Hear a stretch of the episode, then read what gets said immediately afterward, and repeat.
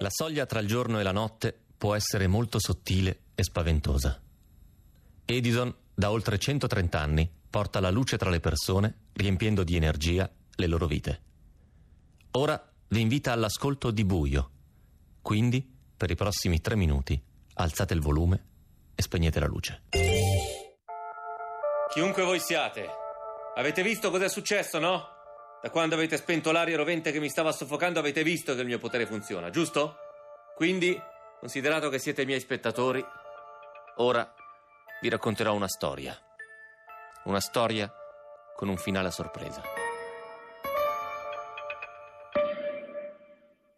Questa è la storia che ci raccontava sempre Don Luigi.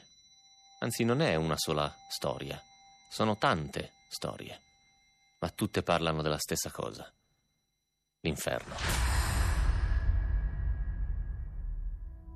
Don Luigi, dopo il catechismo, ci riuniva tutti nella sala del ping pong, in oratorio, e ci raccontava quanto era terribile l'inferno. Le prime terzine dantesche le ho conosciute grazie a lui. Ci aveva obbligato ad imparare a memoria tutto l'inferno, in particolar modo i passaggi più truculenti e terribili. Ora incominciano le dolenti note a farmisi sentire Or son venuto là, dove molto pianto mi percuote. E poi attaccava con le punizioni infernali. I peccati non me li ricordo, avevo l'impressione che per lui uno valesse l'altro, altro che veniali o mortali, ma le pene.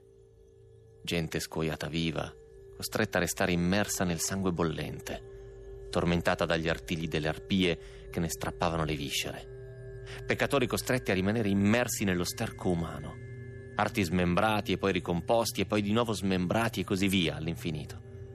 E la cosa terribile era che nessuno aveva una via di scampo, perché nemmeno la morte poteva salvarli. Tutti loro infatti erano già morti.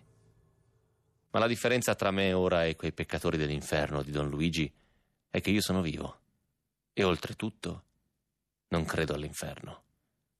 Quindi Pronti per il gran finale?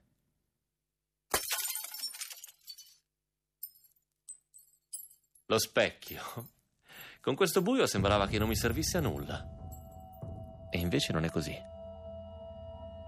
Chiunque voi siate, so che mi state ascoltando. Io la mia via di fuga ce l'ho. Ed è in questa scheggia di vetro affilata come una lama che sto tenendo tra le mani. Vedete? Lo vedete? Da che parte mi devo girare perché vediate che me la sto premendo contro la carotide. Nel momento in cui la taglio, in pochi minuti morirò dissanguato. Ma prima sarà il mio cervello a spegnersi, portando con sé il mio prezioso segreto. E quindi? A cosa vi servirei da morto?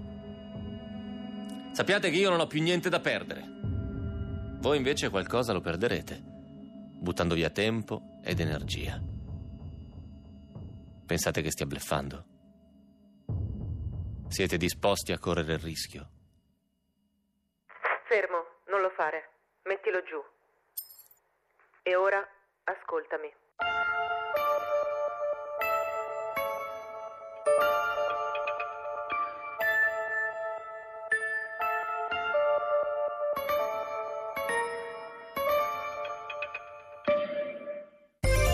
Tutte le paure si possono superare, anche quella del confronto. Edison lo sa e ha lanciato Edison Best, la prima offerta per l'elettricità di casa che non teme confronti. Se esiste un'offerta più conveniente di un euro a settimana, infatti, Edison ti avvisa. Vai su edisoncasa.it.